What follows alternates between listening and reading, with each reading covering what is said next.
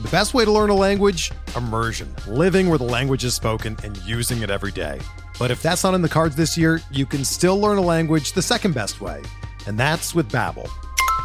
Be a better you in 2024 with Babbel, the science-backed language learning app that actually works. Don't pay hundreds of dollars for private tutors or waste hours on apps that don't really help you speak the language. Babbel's quick 10-minute lessons are handcrafted by over 200 language experts and help you start speaking a new language in as little as 3 weeks. Babbel's designed by real people for real conversations, and their tips and tools are approachable, accessible, rooted in real-life situations and delivered with conversation-based teaching so you're ready to practice what you've learned in the real world. Here's a special limited time deal for our listeners. Right now, get up to 60% off your Babbel subscription at babbel.com slash bluewire. That's 60% off at babbel.com slash bluewire, spelled B-A-B-B-E-L dot com slash bluewire. Rules and restrictions apply.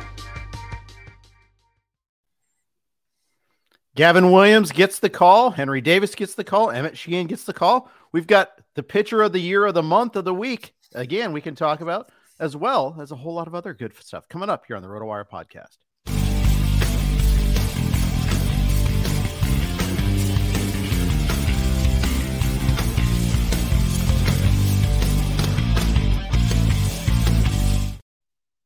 Hey, everybody, welcome to the RotoWire Fantasy Baseball Podcast. Today's podcast is brought to you on the Blue Wire Network and by the number 10.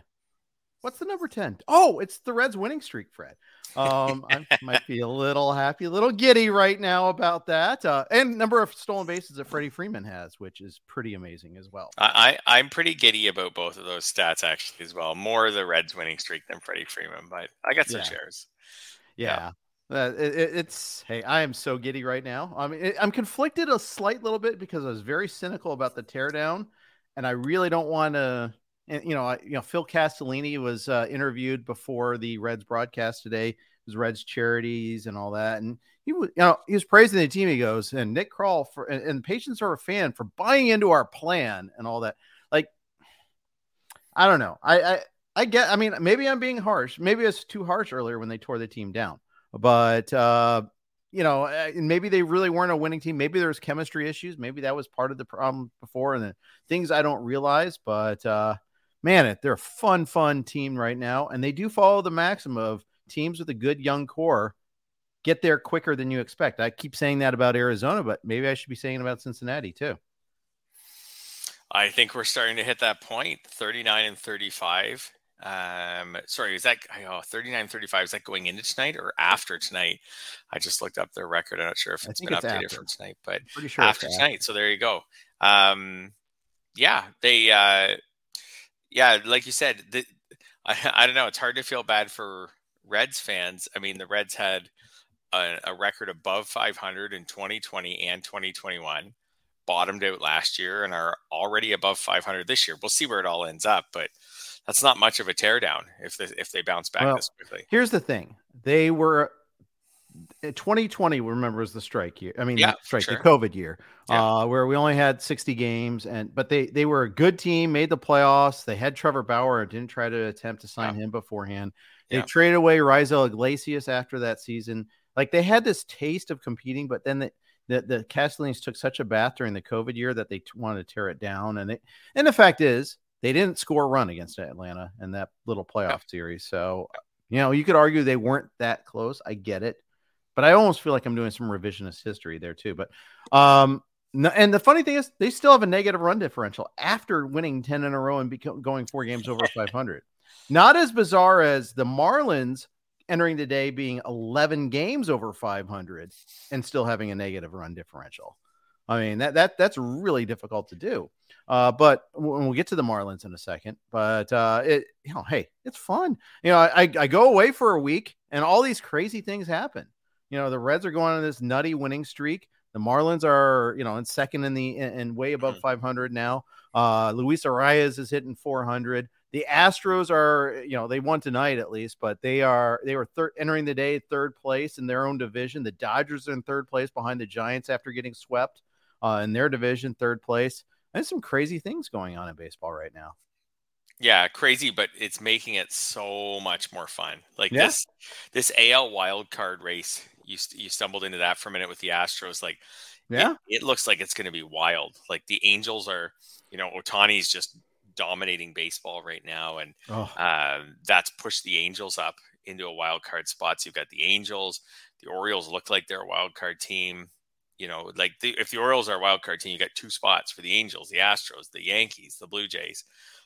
Two of those teams can't make the playoffs, assuming Texas keeps winning, which isn't a sure thing. Although teams historically with that kind of run differential at this point in the season, you know, typically do make the playoffs. But you know, you've got you've just got some really cool, interesting stuff now. And then in the NL side, you've got this awful division that the Reds are in, where you know somebody with a you know barely winning record will probably and maybe a negative run differential. yeah. It's not even like the Reds have a negative, just a negative run differential, and same with the Marlins. Like, like they're not climbing out of that ever or anytime soon, right? Like the Marlins are minus 15, the Reds are minus 16. Like these aren't negative run different, like minus one or minus two, and you know they could pump it up to positive and never look back. Like it, it takes a little while to climb out of a negative 15 run differential. It really does. It So- really does. Yeah, so that's not really going to change. And then when you look at the other teams that could challenge them, the Brewers are minus 22. The only team in that division with a positive run differential is the Cubs. And we're in fourth place. Yeah. And you know, they and have looked really bad at times. Yeah. Like really, really bad. Yeah. Um, it's so funny. Um, but Joey Votto is back, made a big splash yesterday in you know very dramatic fashion there. That was awesome. Yep. Uh, we, we saw, you know, they, they called up De La Cruz, Andrew Abbott's been super fun. Uh, yeah, I, I it's been really it's been really neat all along. Uh, it's, it's you know, I, Mhm. Ellie, of course, homered tonight. Uh, you Yep. know, starting to wonder, okay, where's the power? He only has one homer. He's striking out a lot. He's still going to strike out a lot, by the way. Yeah. Uh, but I mean, he runs every chance he gets. I mean, that's one of the things that's so amazing. Absolutely. I mean, from a fantasy perspective, you know, as long as he can just post a respectable batting average, 230 even, like he- he'll be He's Bobby Wait. Witt, basically. Uh, pretty much. Yeah. Maybe, maybe even more speed, maybe Mhm. even a worse batting average. We'll see where it all shakes out. Maybe not. Yeah. but We'll see where it all shakes out. But yeah, oh, I, and I think obviously the comparison is too easy, but he's Oneil Cruz at the very least from last year. Right. So, but this lineup like is is so fun. TJ Friedl's hitting over his head. Um, but whatever, he's having he's having a great season when he's healthy. Matt McLain's been good. Jonathan India's been great. Jake Fraley's been sneaky good. He's back off the IL. Yep. Like he's done some things. Now they got Votto back. Spencer Steer's been solid. Now you've got Tyler Stephenson, who's considered to be one of the better hitting catchers in baseball, hitting way down. Hasn't been that way though. By the way, No, hasn't been, but you Yeah. know, hasn't been more potential maybe than a lot of teams catchers. Yeah. um, It's true. He's hitting can hit way down the lineup. You know, uh, Fangraphs has him slotted eighth. That was his most recent appearance. Um, yeah, and, and, like it's just you have Nick Senzel who you can throw in at any time to hit ninth. He's like Nick Senzel's had not a great good MLB career, but as a number nine hitter, that's fine. Will Benson could be the number nine hitter. Mhm. Uh, it's just a really cool lineup. I mean, there's a scenario if you want to get super optimistic. Like I know Hunter Greene just went on the IL, yeah. but if they can just hang around, there's maybe a scenario where Green gets back, Lodolo gets back. They've got Abbott. I, I'm not a huge believer in Abbott, but the potential's certainly there. I don't know. yeah. And then they've got a closer, Alexis Diaz. You know, they've got a closer who's good. Yeah, they do. Um, yeah, and, and they don't have a good bullpen setting up the closer, but a lot of teams have bullpen woes, right? Diaz really kind of struck uh, struggled today in getting the save, but that's his Yeah. twentieth save. I, Yeah. I, I have zero shares of Diaz this year, I, even though like David Bell kind of hinted at it this year. He goes, you know, he. Oh, he he said, yeah, and he Like, goes, I don't like to name a closer." closer, but I'm he's our closer. I mean, you don't usually hear, and, and I, I heard I heard it, I listened to it, but I didn't do anything about it. So Mhm. shame on me for that. But uh, so oh, oh well, so it goes there. But uh, anyways, um, yeah, very very uh very heady times here. They're so I mean the, the, they're at a point now where they just DFA'd Wil Myers today. You know, don't even was- need him. Don't Yeah, even need him. That's there's not a they are. space on the roster for him. He was coming on. He, he was on the IL. He's Yeah. finished his rehab assignment. He was healed. They couldn't just park him there anymore. Yeah. And they said, you know, hey, we got to let you go. You know, they wanted him to be this year's Drury, is what they really wanted, so they Yeah. could turn around and flip him for a prospect, uh, or maybe turn him into, you know, or just have him produce. But that didn't happen, obviously. Um, it, it- the Reds' payroll is crazy. Someone I, I I forget who was pointing this out, but you know, it's something I've been aware of. Obviously, like Joey Votto is way up at the top, like twenty five million or whatever. Yeah. Myers DFA. Luis Cessa was making more than minimum DFA. Mike Moustakas gone. You know, you know, Ken Griffey Jr. is still getting paid. This is the top part of their payroll. It's it's crazy. Nobody is nobody is any good is making any money except for maybe Votto. Um, they've got help on. They still have help coming too. Uh, Isaac was asking, will uh, Christian Encarnacion Strand come up? I, I think when uh, the Reds designated Myers, some people got speculated that's the move, but that the fact is he wasn't already on the active roster anyhow. Um, so that that it, it got people excited. That's twice now I've seen that. Like one time uh, in CES, we'll call him CES, it'll be easier. Uh, wasn't in the lineup at AAA Louisville, and they're they were like, oh, you know what? Uh, he- he's getting called up. He's not in the lineup. No, just getting a day, uh, unfortunately. But uh, so it goes. Um, I, I we'll see if they. And the thing is, they have, it's tricky. They got to figure out where he's going to play because Sp- Spencer Steer did play left field yesterday. Um, so I, that'll be an option at times.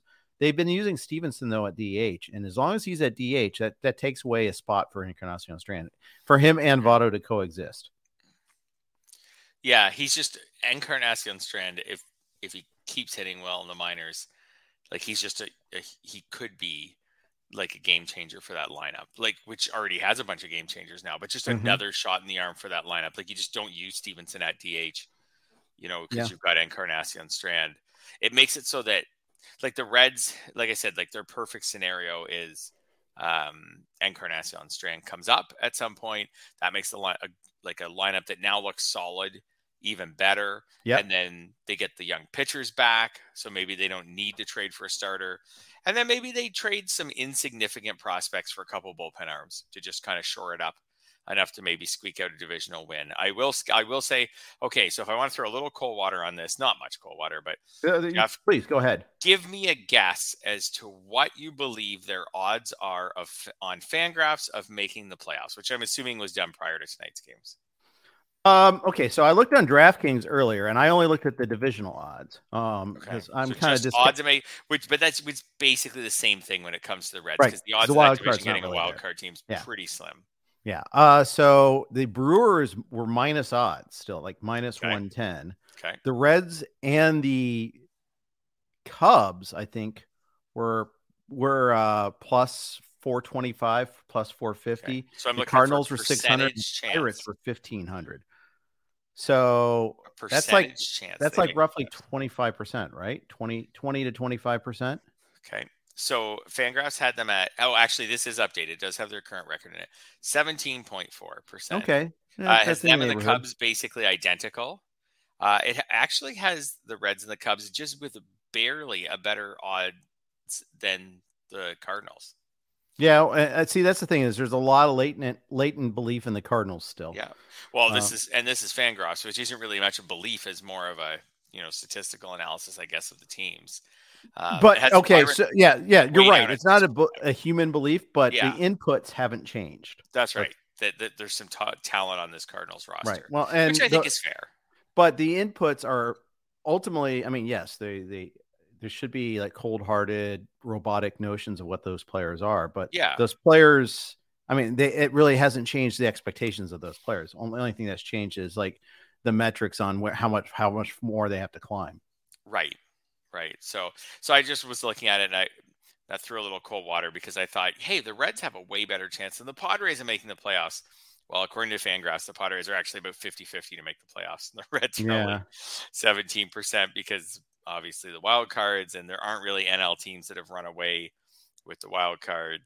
Um yeah. Anyways, like with Yeah. the, at least Well, the last couple wild cards. I'll be the Either one to throw cold way, water it's on fun to be a Reds fan right now. It is. It's super fun. Yeah. But I'll be the one to throw cold water on it right now. Hunter Greene's on the IL. Nick Lodolo's on the IL. He's on the 60 day IL for that matter. Graham Ashcraft is on the IL and he was struggling. Your your rotation has Andrew Abbott, yay.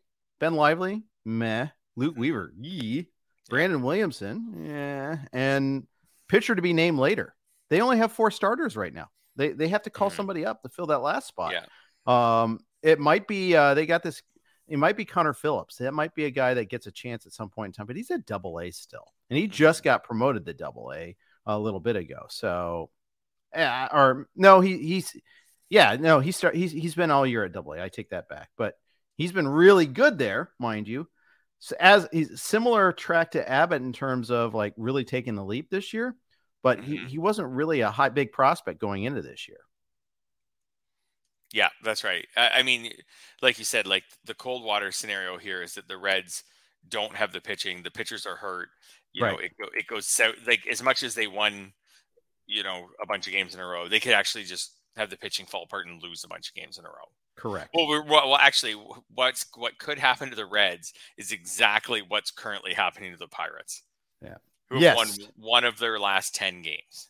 And they had a similar stretch in May that was abysmal. Yeah. And okay, we're, we thought that okay, okay, finally they emerged from that. They, they beat the they swept the Cardinals, but Yeah. then cord, another wave of reality hit, and Yeah. that that in fact that's likely to happen to the Reds. Not just possible; it's likely to happen. Yeah, Um, the difference is I think the Reds bats are better than the Pirates bats, but the Pirates pitching was better than the Reds pitching. Uh, is the way I would Mhm.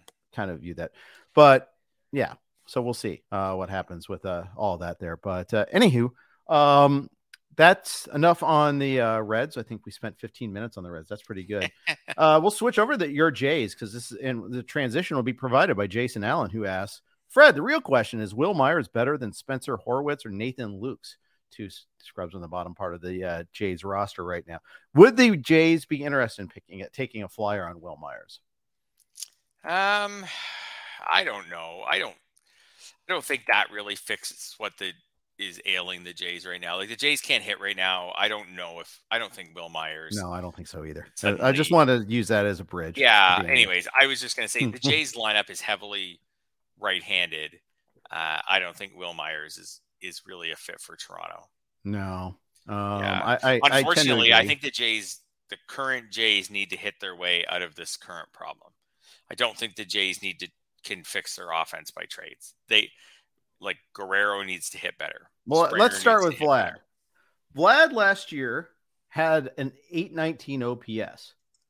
We still drafted him in the first round. 819 is it's good. Not great. It's, it's great. It's good. It's okay. not great. He slugged 480, but he still hit 32 homers somehow. But uh just not a lot, you know. Yeah. You know, it's just not he's nowhere near that this year. He's slugging 428 this year. I gotta say, what's wrong with Vladimir Guerrero? So, what if we talk about the chance that maybe Vladimir Guerrero is like good, but not that good?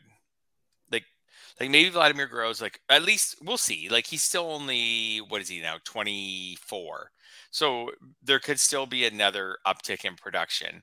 But- Mhm. Maybe Vladimir Guerrero is like a really good major league, like a good major league hitter, but not a great major league hitter. Like if- when you look at his career, um, you know, he comes up as a rookie, 772 OPS. Okay, sure, it's good. It's not amazing. It's fine. It's good. Next year in the strike shortened season, he was really overweight, 70, 791, hit a bunch of balls into the ground. The next year, everything clicks, 1002. Uh, but remember that season, uh, the Jays started the season playing out of Dunedin. Then at times Yep. they were playing out of Buffalo That's right. and then eventually they were playing in Toronto and his splits that season I know a lot of people warned us about all this was that you know when he was in Dunedin he was awesome and when he was in Buffalo he was awesome so his his OPS that season during Buffalo games uh 1180 um so his time in Dunedin 1418 so if you take him if you you know, and, and in Toronto, he was good that season, about 900. But like, if you took those and maybe put them in Rogers Center, maybe he's more instead of an 1002 OPS that season, maybe it's more like 900 and 900. Still really good. Anyways, last year 818, this year 778. Outside of the time where the Blue Jays played home games in Dunedin and Buffalo, we haven't seen Vlad be awesome. Like I, I was hoping Vlad was going to be Miguel Cabrera when he first came into the majors Yeah. like that level of like you know like he's not a runner he's a little overweight but like just an incredible bat like just an incredible hitter Uh, so far, he's not that. He's a he's a good hitter. He's a Yeah. 270 something hitter. You know, his career is 283. That's with the the one huge season. Like he's like a 280 hitter, decent walk rate, not amazing. Um, decent power, not amazing. Um, this year, not even great power at all. But I just I'm starting to wonder, unless there's another level for Vlad, maybe Vlad is like like a really good player, like a good player, but he's not. He's not Bryce Harper. He's not Mike Trout. He's not Ohtani. He's not Acuna. You know what I mean? Like he's good. Yeah. I wonder if maybe the next step for Vlad. We'll see if it ever happens. He you hits know, a when- lot of balls into the ground. yeah. That hasn't really changed other than the one season. He was not able to sustain that change. Yeah. The funny thing is, I'm on his uh, Savant page right now. Mhm. Ma- average exit velocity is 98th percentile. Max ex- exit velocity, I know some people don't really care about that. It's 98th percentile. Hard hit percentage, 98th percentile. Barrel percentage is in the like high 80th percentiles. Mhm.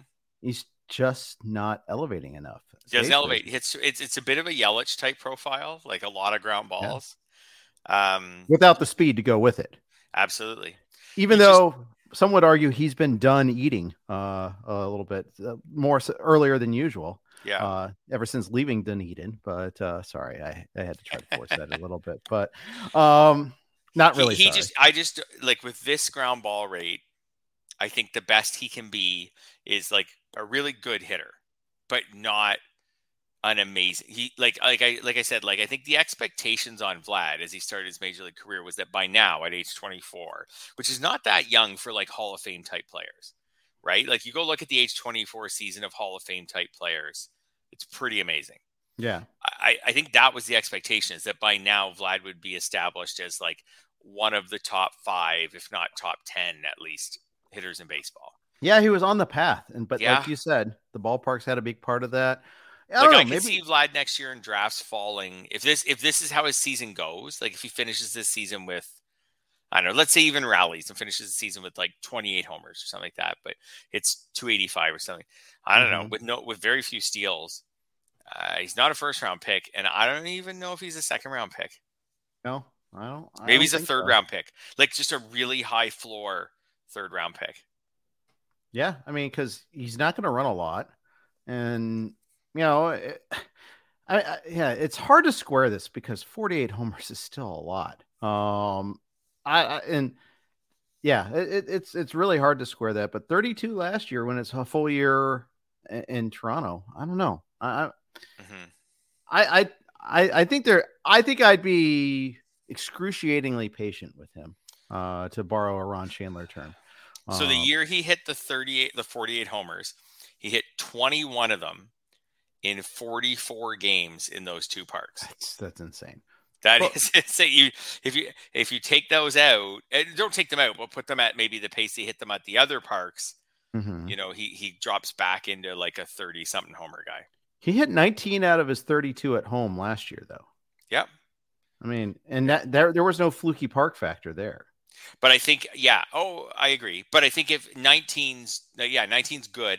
I think like if you put him at those other parks for a season, he doesn't hit 19 at home. He hits like 26 at home, Yeah. something like that, you know. And all of a sudden, he's among the major league leaders. And now, from a fantasy perspective, because he doesn't steal bases, and he'll probably finish the season with I six or eight steals. It's not nothing. But it's a little less, little less impactful right now with a few more steals out there. But either way, because he doesn't steal bases, like for him to be a first round pick or even an early second round pick or something like that, like he's got to be a 40 homer, like 290 batting average kind of guy, For sure. or or or 35 homers, 300, but something like that. Um, You want to have a little fun with sample size splits here? okay, He has no homers at home. He's hitting 239, There 311, 299 at home. He's hitting 316, 389, 535 on the road. He has no homers against lefties so far this Yep. year, uh, but hitting has a right-handed 333 against them. yeah, So he's hitting for average against lefties and he's getting on Yeah. base. He's just not hitting for power against. them. and he Very doesn't weird. like. Uh, and I watch a lot of Blue Jays baseball. He he doesn't Yes, he look does. good. He does Yeah. not look like you're like you're not like when I watch Vlad. I'm not like it's it's right on the cusp, like any moment. Like he's Yeah. hit so many to the warning track, guys. Like it's it's right there, or a few have just just gone foul. Like it's he to me, he does not look like he's on. It might happen. We've seen that small tweaks or whatever, but Right. he does not look like someone who's just on the verge of like, oh, all of a sudden in July he's going to hit a dozen home runs. It doesn't look like that. Maybe it'll happen, but it doesn't look like that. It's funny thing though is like the home road splits. It's the opposite, even of last year of what he did. Last year he, Right. he slugged more at home than he did on the road. So I know weird weird stuff with him. Uh, but I agree. I mean he, I, if he ends up being a thirty homer guy though, with Mhm. decent average, I don't know. I think he'd be he'd be fine. So I I, I don't know. I just kind of look at him and I, I I feel like he's got that that that talent, the hard hit rate, and I think it's going to come around at some point in time. I would probably be looking to buy low. And I think you could buy low right now on him. I, I think I think that's a pretty. I think you could buy low too. So Vlad or Matt Olson, there's a buy low. It's a buy medium. Um, Like Matt Olson was like a what? He's got 20 homers, low batting average, but he was Yeah. like a third round draft pick, like Fourth you know, even, pick yeah. 40. Pick 40. Vlad was like pick 10. yeah. So, Um, that's actually uh yeah, I, I guess that I mean I, I think I'd rather I mean I think you could do that trade right now. I'm, and the fact is that I'm hesitating. Uh, you know, to me that's probably a good sign that you know he's that, that yeah, yeah, you could probably do that trade. Yeah. Uh, according to here's some, you know, you're you're also wear wear a Yahoo hat. Here are some trades Yeah. that have happened with him today. Straight up for Wander Franco. oof. I'll take I Franco. think, I'd, I think I would too. Uh, straight up for Nolan Arenado. Roto, I'll take Franco. I know a lot of those are points, but anyways, go ahead. Straight up for Nolan Arenado. Well, that's a good one. Um, I'll take Vlad. I would too. Yeah, I absolutely would. because up from- Arenado's been like solid, but and a little better than Vlad. But yeah, I, I'll take Vlad. yeah. Arenado so far this year, he's hit. He has uh 15 homers. Wow, yeah, he's- he's 15 homers, 49 RBIs. Like I think eight of them were in one week. season of Yeah. 30 homers and 100 RBIs. Yeah, Yeah, that's a better deal than I thought it was. I, I immediate my immediate reaction is, oh yeah, I do Vlad, but maybe not.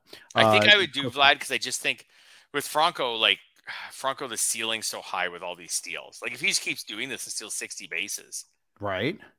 right? And we're seeing more steals this year, but we're not seeing a lot of players have crazy steal totals. Yeah. Like we're seeing more steals overall. Like you said, Freddie Freeman's got 10 steals, but like like we're not going to see like 10 guys get 60 steals or something like that. You know what I No. mean? Or even 50 steals. Like we're Right. going to see Ruiz, Acuna.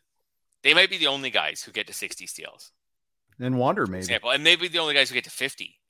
Maybe Yeah. Wander, maybe Bobby Witt, someone Mhm. like that. Maybe gets to 50, but we might not. We might only see a couple guys even get to 50. So Ellie, you know, maybe. maybe, yeah, Ellie. I, I Well, like, getting a little 50 by 50 by Yeah. the end of July. Sure, but- of course, of course. yeah.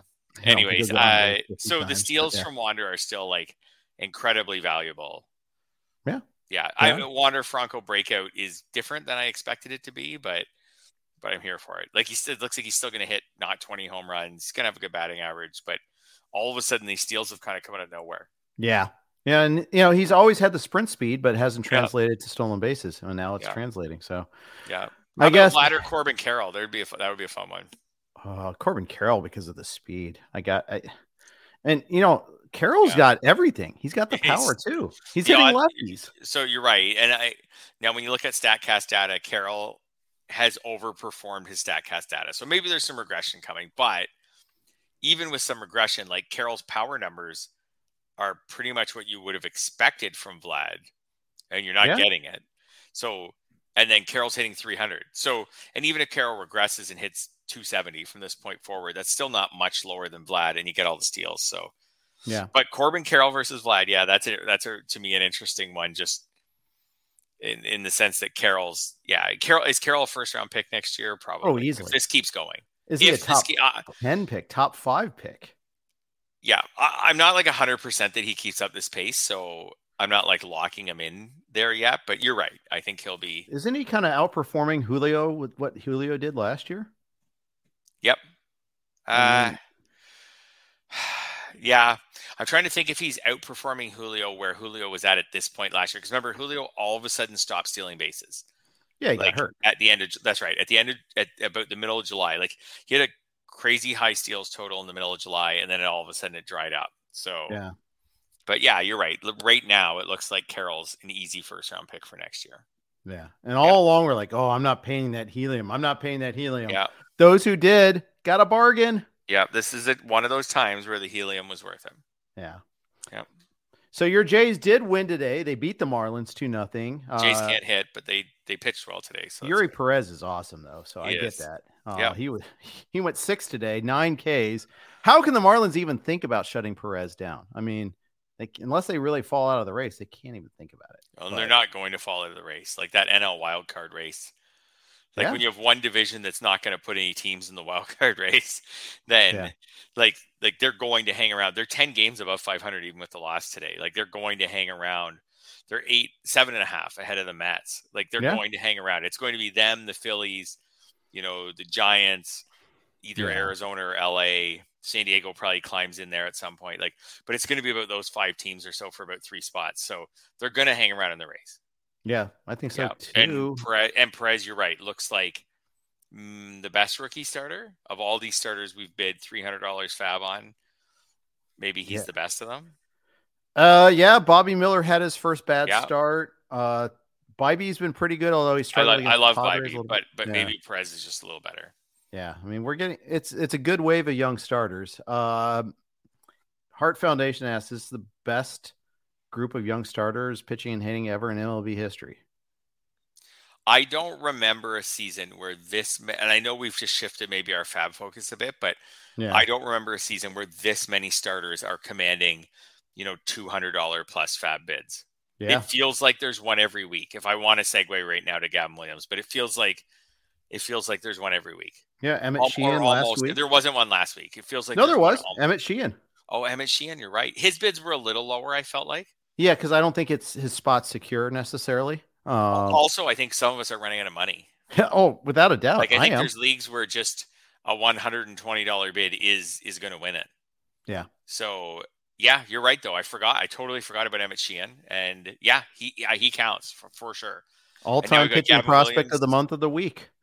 yeah that's right so i do i've never i feel like i i def I, i'm almost sure i've never seen a season where this many starters have come up who who warrant these triple digit bids and i know again like we've shifted a bit on how much we value them but Mhm. it just feels like so many prospects and i felt like a month ago some people were saying well that's it that's it for the prospects you know that hmm. you know that's it for the for the other than Elly De La Cruz that's it for the big name prospects especially the pitchers that's it we've got all the good ones up but they just keep coming Well, we get these pop-up prospects. I mean, the Yeah. same week that we had De La Cruz, we had bidding on Abbott and Smith Shawver, and yeah neither Abbott nor Right. Smith Shawver were, were on 99% of people's radars. I mean, Yep. James Anderson knew about them, obviously. Other prospect guys did. Maybe partisans of those respective teams did, but they weren't thinking about drafting them. They were they were universally available. I mean, they were, I mean, they were available in the RotoWire staff keeper league in the case of Abbott. I mean, we go 18 teams, we have 10 man minor league rosters and seven man reserves.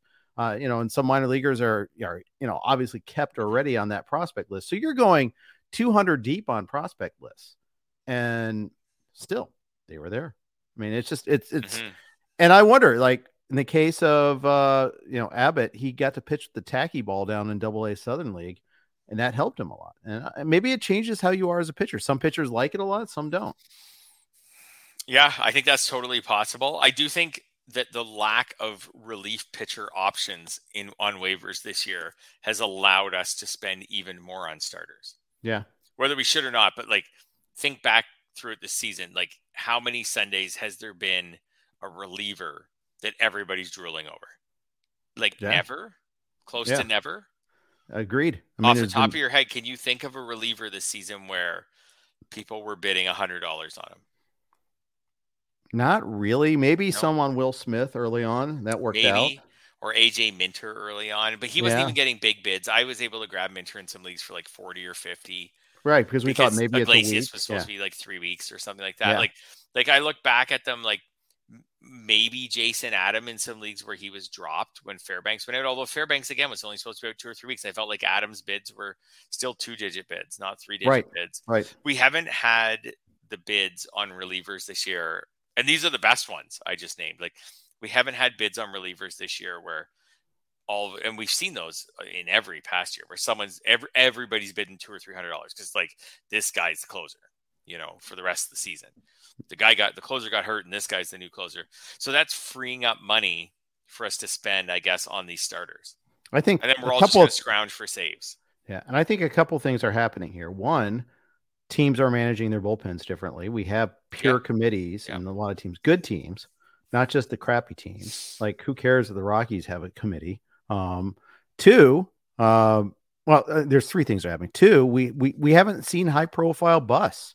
No, like their mo- closers are holding their jobs. Yeah, uh, and and then three, I I actually think we're better at rostering the the next guy ahead of time right. too. Right. So they're not even when there is a change, they're not out there. They're not available. Yep. Uh, so I think I, that's, I think that's very true. I, Jordan Hicks would have been an example last weekend. He, but he, again, he wasn't a big bid, but he had gotten a couple saves on the weekend, mm-hmm. right? So Helsley's out. We don't know what'll happen with Helsley.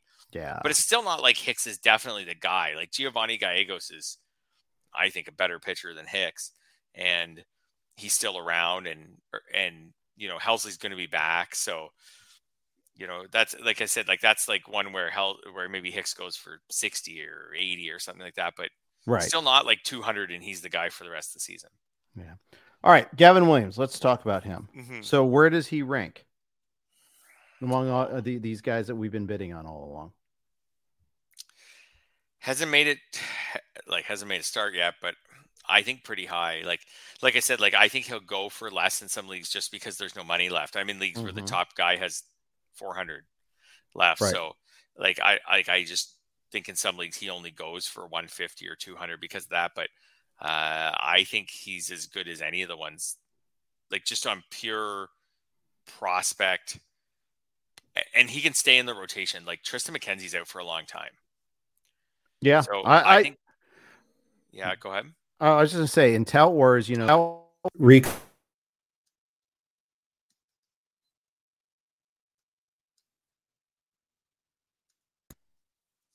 Sorry about that. I, lost you. Wars, go ahead.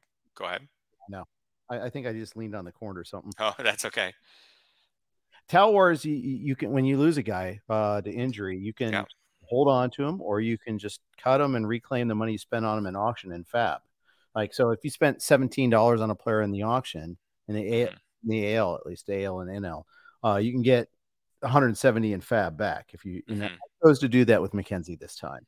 Um, I've done that with Jeffrey Springs, Jose Urquidy, and now McKenzie in that league. And I traded away Lance Lynn. How's my season going? Um, not great. Not great, Bob.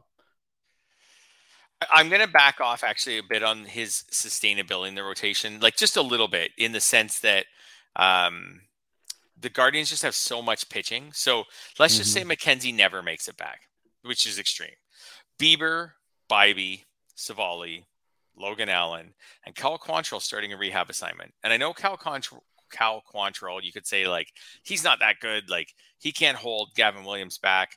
Well, Canadian, yeah, uh, yeah, got to stick up for my boys. Um, no, but Cal Quantrill, you know, the, the advanced stats don't like him, but he's still a pitcher who's made 86 starts in his career, and in his career he's got a 377 ERA, and he allows them when he's back, if he goes in the rotation, to just maintain more pitching depth by sending Williams down, or maybe by sending Bibee down for a while, or maybe by sending Allen down for a while. I think if Williams pitches well, he can stay in the rotation, but I don't think it's like like a total given. That being said, I'm still if he has a good start this week, like uh, tomorrow, I I think I'm we're still going to see huge bids, two hundred dollar bids. I agree. Uh, the context really is, really good prospect. He is. He's a great prospect, number I think 17 or 18 in James yeah. Anderson's prospect list. Yeah. And he gets the A's. So that actually in a way kind of almost works against a little bit because you're all like, yeah. oh yeah, you know, he did it against but uh I think control was before the before the injury makes me think if, if they, Williams is, you know, is good at all in his first start. I mean, it's gonna be he's gonna be hard pressed to displace him. I think. Guess what? He gets Oakland, and then he gets the team that's almost as bad as Oakland, Kansas City, and then he's at and that's on the road, and then at the Cubs. I'm not afraid of any of those three starts. I mean, that's that's a really nice setup to make your major yep. league debut. Yeah, absolutely. And you won't get the Oakland start in a lot of leagues, but whatever you get the next two and and moreover like just if if he goes through those three starts and allows like six earned runs like he maybe he holds a rotation spot and and again and again like even if Quantrill's back in two weeks maybe they take that as an opportunity to slow Bibee down for a bit send him down to the minors have him have some three or four inning starts or send Logan Allen down or something like that so um, I wouldn't say it's a given that like Williams was the last guy up, so he's the first guy to go down. Like like Cleveland has they're right there with Minnesota having a chance to win that division. So, you know, they need to pace some of these pitchers so that they have five good ones available down the stretch. And McKenzie should be back, although at this point, sounds like he's going to be out maybe six weeks or more. I don't know. He just hasn't been able to get on track this year. I don't know. We'll see. I wouldn't totally count on him getting back.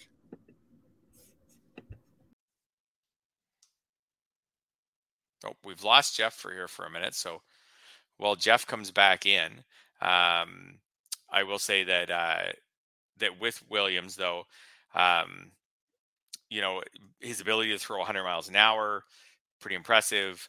Um, as I was saying, I just think that you know there is that chance that that he does stick in the rotation. You know, e- e- even when uh, when the other guys come back. Maybe we'll take a look at some questions actually while uh, while Jeff's out. So we've got uh, some questions in here. Uh, here's a question. I know Jeff will want to chime in on this when he gets back in, but Henry Davis as a catcher, and what is he worth as far as adding? Um, the cool thing about Davis is that he's going to not play catcher all the time. He's going to play some outfield as well. And uh, the other cool thing about him is that he can steal some bases, and we haven't seen that, you know, yet in his major league debut. He's played two games. He's got one hit in seven uh, at bats. Uh, eight plate appearances. Did pick up a walk, but only a couple strikeouts. So like just really nothing's happened yet. Uh, but I think Davis, who's going to be out there in NFBC leagues this weekend, is a pretty much a must add because when you think about the chances for you to get a catcher, you know, who's got the ability, let's let's say the rest of the year he could provide you with, I don't know, let's say 10 homers, and half a dozen steals, and maybe doesn't hurt your batting average. Maybe hits a batting average that provides batting average that's respectable. Um, you know, I think that's and every two catcher league there's six teams that could probably could probably use Henry Davis. He's not going to fetch the type of bid that Williams is going to fetch, and that's because you know Davis is like in your league. There's going to be a lot of teams that just don't need a catcher. So yeah, that's right. Um, right, I, Jeff's I, back. Hey, Jeff. So hi. While hi. you were while you were gone, I I made a slightly awkward, but not totally awkward transition. The Hart Foundation asked us about Henry Davis, so I decided to jump over to him from Gavin Williams, and I said I don't think he's going to get the bids Williams will because 12 teams in your league out of a 15 team league probably need pitching on some right. level, whereas there's going to be teams who just really don't need a second catcher. But and you got to make sure you get catcher eligibility with him too. He's not playing right. catcher for the Pirates, which is interesting. That's right. Um, yes. So I think that's going to be something to watch for a little bit too. Um, but a few steals, he gets that he gets that bump where, as a catcher, you know, I was saying when when you were just readjusting there that if you could get the rest of the way from him, ten homers, a batting average that doesn't hurt your average, but then you get a half a dozen steals. The half a dozen steals is what makes him better than a replacement level catcher. Right. I mean, he you could get, and this was something James Anderson was saying on the uh, XM show today, is if you get, you know, Henry Davis as a catcher right now, um, you get him kind of like the Daulton Varsho, where he's, yep. you know, you know, he he's a a player that is uh, qualifies a catcher, but isn't a catcher. That, yep. That's beautiful. Yes, absolutely. That's yeah, that, that's that's the whole the the holy grail, right? To have a catch because he's he's less likely to get hurt. He's more likely to play every day. Um, I do think someone of his draft ilk, like a one-one MLB draft pick, Like if he's up, he's playing. Maybe Yeah. not every day, but five day, five out of six, something like that. So, uh, and at catcher, you know, that's good news. Uh, in the Yes. NF, NFBC, he is catcher eligible. So you got that going for you. There you go. I did write. So when I was doing the waiver wire column this week, I, I don't think I've ever had this before um, writing for Yahoo, but I had three catchers in the waiver wire column. I had Danny Jansen, who was available in a lot, even a lot of NFBC leagues, even 15 Mhm. team leagues, like a week Yeah. ago. Because he he got hurt. dropped when he went on the IL. Sure. That's right. And then, which I felt like was a little aggressive to drop him because when he's healthy, he hits. Like, he's Yeah. not incredible, but like he he hits. So I felt like that was a little aggressive, but whatever. He was available. Bo Mhm. Naylor a- available, and then Davis. So between those three, like like this is a good time for those who decided to pick their second catcher in round 27 and said I'll just piece it and you know kind of said I'll just piece it together until I figure something out because Right. it's pretty easy to figure something out now and it may only cost you $55 or something like that. Yeah, that's right. Not not 200. Yeah. Um, yeah, I saw some aggressive bids on Naylor this past weekend. Um, Yep. it's finally time. Now, Would you rather have about- Naylor or. Davis? say that again. Would you rather have Naylor or Davis? Davis, I think. Um, I think so too, and a lot of people I've heard say Naylor, and I'm not a, I'm not saying they're crazy or anything like that, but to me the two differentiations with Davis are one, he's playing outfield, and two, he can steal a few bases. Yeah. Yeah, I think that's right. If we're just talking value in a vacuum, those are the two changes for me. Yeah, I think Yep. that's right. Um, yeah, it's been interesting that there actually have been some catchers that have gotten the call this year. Obviously, Francisco Alvarez, Yep. uh, but it doesn't stop there either. I mean, you got the kid in San Francisco who's been pretty pretty valuable as well. Yes, Patrick Bailey, uh, for sure. Uh, Gary Sanchez Yes, recently been called, you know, got the call. And. Yeah, and it's, and it's not like Gary Sanchez has been awesome. He's hitting 188, but he has six home runs. Yeah, in 22 games played. So, um, yeah, there's been so I have some teams actually this year where I drafted JT Realmuto and Salvador Perez. Some of those teams are doing well, not all of them, but some of those Mhm. teams are doing well. But sometimes I do look back and wonder, like the catcher position doesn't usually take a ton of fab to fill it. Like maybe it's better to leave one of your catcher spots just open to just take a Jose Trevino, Yan Gomes, etc. at the start of the year and then just play around with it. Especially maybe in the thousand dollar fab leagues. Maybe in LABR, you end up kind of wasting Right. a lot of one and two dollars, and you don't, which matters more there. But yeah, because it's less- less granular for sure. Um, Right. I, I And in think the $1,000 right. yeah, in the thousand dollar fab leagues, though, like, like I like I can think of one team right now where I've I've had Patrick Bailey, I've had Gary Sanchez, you know, I've had and now I've had options of picking up these other guys if I want to, and and it's used from fab, but uh, maybe that's not a bad plan is to just have and i know a lot of people do it is have at least one catcher spot. Maybe not both but have at least one catcher spot where it's just wide open. Yeah, yeah. Maybe so. Yeah you just don't use resources in the draft on it The problem is if you land on the wrong ones, obviously it, it, you're at a Yeah. big, you know, it, you're a little bit, you're at a maybe not a big disadvantage, but you're at a disadvantage to those who uh, did well. Uh, Matt Thaiss is another one who's been Yep. okay. You know, it's another one where you yeah connor wong had his moments for example but yeah it's just your idea that you're going to churn them until maybe eventually you hit on someone and maybe you never do maybe you end up spending $130 fab over the whole season just to churn catcher and Well, keep that, trying to in that case, you're not being and then when he disciplined enough down. on your bids, right? Right. Um, although then again, if if Naylor was available, you, you in that situation, you'd be going for it there. Yeah, it, it- but the truth is, it's not like Naylor solves your problem. Like he may solve your problem, Yeah. but he's he also like hasn't got a hit yet. Like he may not solve your problem. You Yeah. may have bid fifty dollars on Naylor and got him last week, and he may and in and in two weeks you may decide like I'm right back to square one. Yeah, and then he'll bounce back after you cut him. Uh, Totally. like if you're because the getting, floor is so low. you may have gotten frustrated with Francisco Alvarez early on Yep. because he wasn't playing Yep. every day and he struggled initially. Now, If you did that and you, someone else picked him up, you're screwed. But Yep. uh, that's the worst part is Yep. when someone else gets the breakout and that you were expecting there. Uh, we got a couple more other notes, but I want to make sure that we got a, our uh, plug in our Blue Wire Network ads there Mhm. because they are with us all along, all season long. So here they are right now. We're driven by the search for better. But when it comes to hiring, the best way to search for a candidate isn't to search at all. Don't search match with Indeed. Indeed is your matching and hiring platform with over 350 million global monthly visitors, according to Indeed data, and a matching engine that helps you find quality candidates fast. Ditch the busy work. Use Indeed for scheduling, screening, and messaging so you can connect with candidates faster. Leveraging over 140 million qualifications and preferences every day, Indeed's matching engine is constantly learning from your preferences, so the more you use Indeed, the better it gets.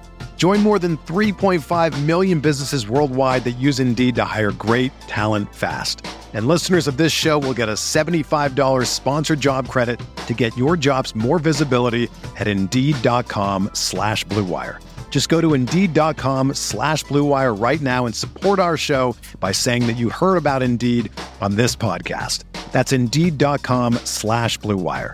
Terms and conditions apply. Need to hire? You need Indeed. Whether you're a world class athlete or a podcaster like me, we all understand the importance of mental and physical well being and proper recovery for top notch performance. That's why I'm excited that Unifyd Healing is sponsoring this podcast. Unifyd Healing is a new and super innovative global network of wellness centers powered by Energy Enhancement System, or EE System. If you haven't heard of the EE System, you'll want to listen up. This technology promotes wellness, deep relaxation, purification, and rejuvenation. At hundreds of locations across the globe, access to a center is easy and affordable. Interested in experiencing the EE system technology for yourself? Go to unifydhealing.com slash bluewire to learn more and find a center near you. That's U-N-I-F-Y-D healing.com slash bluewire. No material or testimonials on the Unified Healing website are intended to be viewed as medical advice or a substitute for professional medical advice, diagnosis, or treatment. Always seek the advice of your physician or other qualified healthcare provider with any questions you may have regarding a medical condition or treatment and before undertaking a new healthcare regimen, including EE system. It's only a kick, a jump, a block. It's only a serve. It's only a tackle, a run. It's only for the fans. After all, it's only pressure. You got this. Adidas.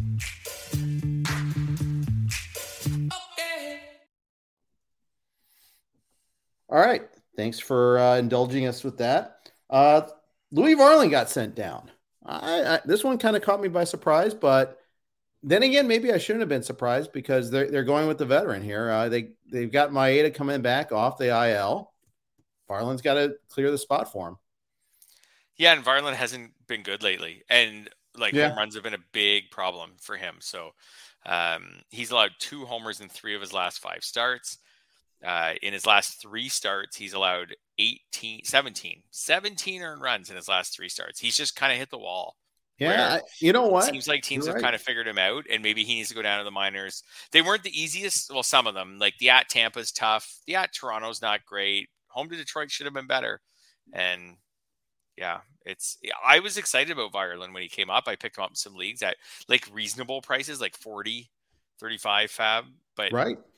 but anyways, And he was good initially. That's the thing. That's yeah, frustrating. and if he comes back, I won't have given up on him. But right now, he's been walking a few guys, but definitely burned by the long ball. He's got to get that under control.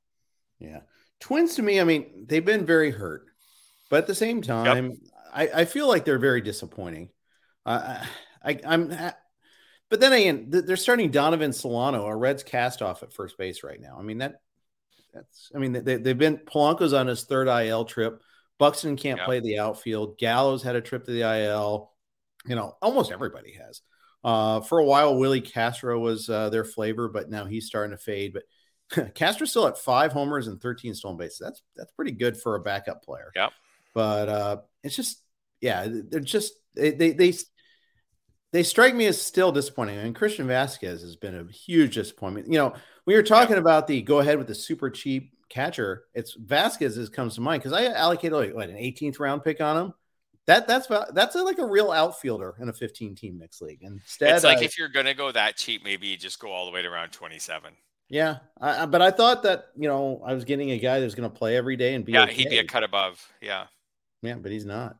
Well, he's he's playing. He just doesn't really do anything. He, Yeah, never, and literally doesn't do anything. Yeah. Home runs, steals, whatever. You're right. The Twins have been, like you said, they've been hurt, but they've also been like like the guys who haven't been hurt or when they've been playing, they've been really blah.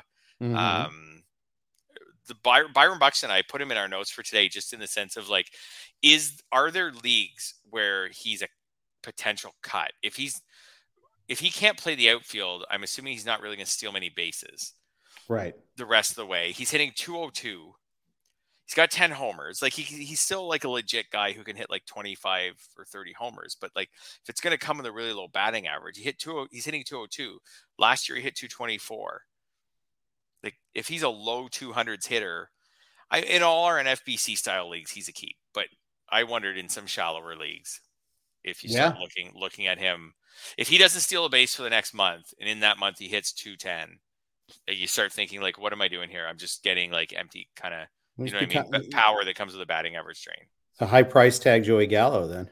Yeah, I, so I was trying to resist making that comparison because it felt too easy because Gallo's on the Twins. But yeah, Right. yeah, that's how I kind of feel about it. I could also talk about Carlos Correa in some really shallow leagues and what you want to do with him because he doesn't steal any bases and He hasn't for years though. I mean, no, and he doesn't hit for a lot of power, yeah. but at least usually gets you some batting average. But Harder to find a shortstop on the waiver wire though. Oh, I don't know. I got some teams with, I got some teams with a lot of shortstops right now. I do So, too, actually. Well, that's maybe not is- waiver wire guys, but well, like, well, you even think from your Reds have provided us with two yeah. studs like nice in in the last month to Yeah, add. to and, the- and I think Elly qualifies at third in a lot of leagues now too. I know on DraftKings they list him as a third and Okay. short, so that's nice. I don't think he does an NFBC yet. not yet, not yet. Yeah. Yeah. it's coming. I'm waiting for it. The one Yeah. league where I picked him. Uh, Uncle Ted asked, "What's up with Sal Frelick?" Uh, we talked a little bit about him on the uh, RotoWire. Show, I mean, on the RotoWire XM show today. So uh, let's go ahead and talk about him for the Brewers. You know, they've had we, uh, you know, Joey Wiemer's been doing all right, um, inspiring people to have mullets like him. Uh, but and Frelick's hit for average since coming back. He got hurt a while. He just came back from an injury about a week ago. Hitting for average right now. I think he'll be up pretty soon. I wouldn't be surprised you see him, yeah, get the call. And he's another sneaky prospect you can add on. Yeah, absolutely. He'll be another one who will not a huge bid, but I think like like a medium type bid. Um, Mhm. Yeah, I agree with you. I think he probably will get the call pretty soon. Looking at his minor league profile, like profiles a little more as a base stealer, good contact skills, Mm-hmm. not a lot of power. So, but as long as he doesn't get the bat knocked out of his hand in the majors, like he could get you a bit of batting average, bit of steals. I was going to kind of compare him to Luis Matos, who just came up for the Giants. Like I He's feel like that, guy. Yeah. I feel like that's maybe a like a bit of a comparable. Um, yeah, I will see kind of where he fits in, but when you look at what the Brewers are rolling out in the outfield right now, like Yelich is playing, uh, Joey Wiemer's playing, uh, Brian Anderson's been playing third. He hasn't even been, been in the outfield. Right. There's not much else. Raimel Tapia. Yeah, I think the chances of Frelick coming up are pretty good. And like I said, I, I feel like that Matos comparison, like their their stats from last season are, are pretty similar. You know, the kind of profile in a minor league season, like a 10 homer, you know, 20 steal, good batting average, good contact rate kind of guy. Yeah. And and when he comes up, he could get a good run since these other options are pretty unappealing. Yeah. Um, Maybe I- I. Tyrone Taylor. I, I haven't looked at a t- prognosis for Tyrone Taylor. Maybe he gets back and then that kind of blocks him. I feel like Tyrone Taylor's like always sniffing around a regular role in the Brewers outfield, but like every time he gets a chance to have a regular role, he either stinks or gets hurt. But He- then he- when he's a reserve, he has his moments. He's And- a Midwest Trayce Thompson. Yeah, maybe. Like you Two just you, also, but for each. you always dream on what Tyrone Taylor could be. Like if this guy played every day, you know, he's a 20 homer, you know, whatever, 15 steal guy, but it just it just never happens. Yeah. Were you in on Matos, by the way? Yep.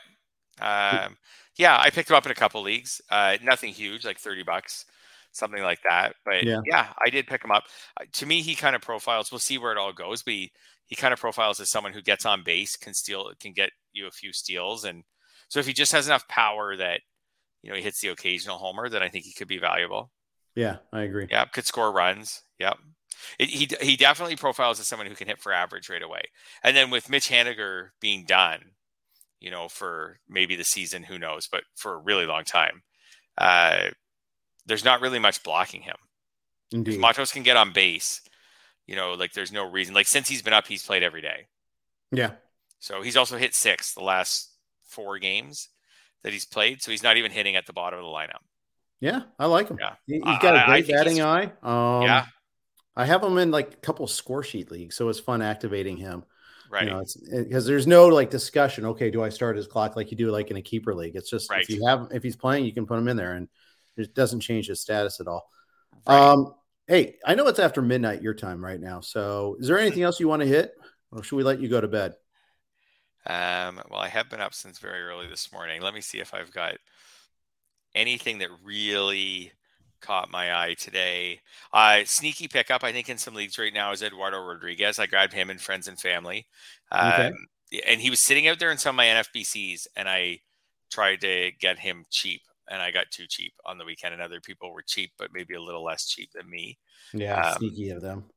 Yeah, sneaky of them to notice the same thing as the same thing as me. Um, and I'll ask you this: Tim Anderson with his zero home runs, two fifty batting average, could he be a cut? I am not there yet, Yeah, but I understand. he's a bench. Like I would bench him and not even think twice about it, not even worry if if he had a good week on my bench. I guess it kind of depends on who your option is, right? Yeah, yeah, I guess so. But like, unless I really needed steals, like that was my my pivotal category, I think I could bench him right now. I'm trying to. I've got him in one league, and yeah, it's not great. The Bob. zero homers is just it's yeah, just he's really not even running. Oh. Like, what are we doing here? Yeah, you're You're right. Well, he's eight. Yeah, he has eight steals. Um, the other guy thought of in the same vein as Andrew Benintendi. He recently got his first homer. He has nine steals. Tim Anderson's obviously a way higher valued, you know, traditionally player than Benintendi. But those are the two guys where when you uh, up until a week ago, when you looked at either one of them, they had zero home runs, and you were like, oh, zero? Come on! Like Yeah. you didn't even you didn't even accidentally hit one out. Yeah, I know it's crazy. Yeah. It, it- Yeah. it is crazy. Um, I keep you know, every time I think the White Sox are about to turn it around, um, I'm like, then they then they go, you know, they just they go off, they go go and get like lose a game where Lance Lynn strikes out six- 16 batters. I mean, they find a way to lose. do. Um, now, I will say, going way back to where we were at the beginning on the Fangraphs page, they still have an eight percent chance to make the playoffs because that division's so bad. By the way, we did bench Tim Anderson this week, but he's day to go. day, so Yeah, he was already no hurt. easy call. Yeah, easy call. But we started CJ Abrams over him. That's how desperate we are. I think he might be an IL stint away from like if he had another IL stint with his current numbers, you might just say forget it. yeah, Like I'm not Sure. even waiting around. yeah, for sure. Yeah. Yeah. All right. All right. Um, that's going to wrap up today's pod. We really appreciate everybody coming on board, especially late night for us, uh, those Yeah. of you on the East Coast. Uh, if you're uh, in Hawaii, like I was, uh, mahalo for joining us. Um, and uh, we, we thank everybody uh, for tuning in. I got James Anderson tomorrow on the Prospect Pod. Thanks for tuning in. Take care. This is the story of the one. As head of maintenance at a concert hall, he knows the show must always go on. That's why he works behind the scenes, ensuring every light is working, the HVAC is humming, and his facility shines. With Grainger's supplies and solutions for every challenge he faces, plus 24 7 customer support, his venue never misses a beat. Call clickgrainger.com or just stop by. Granger, for the ones who get it done.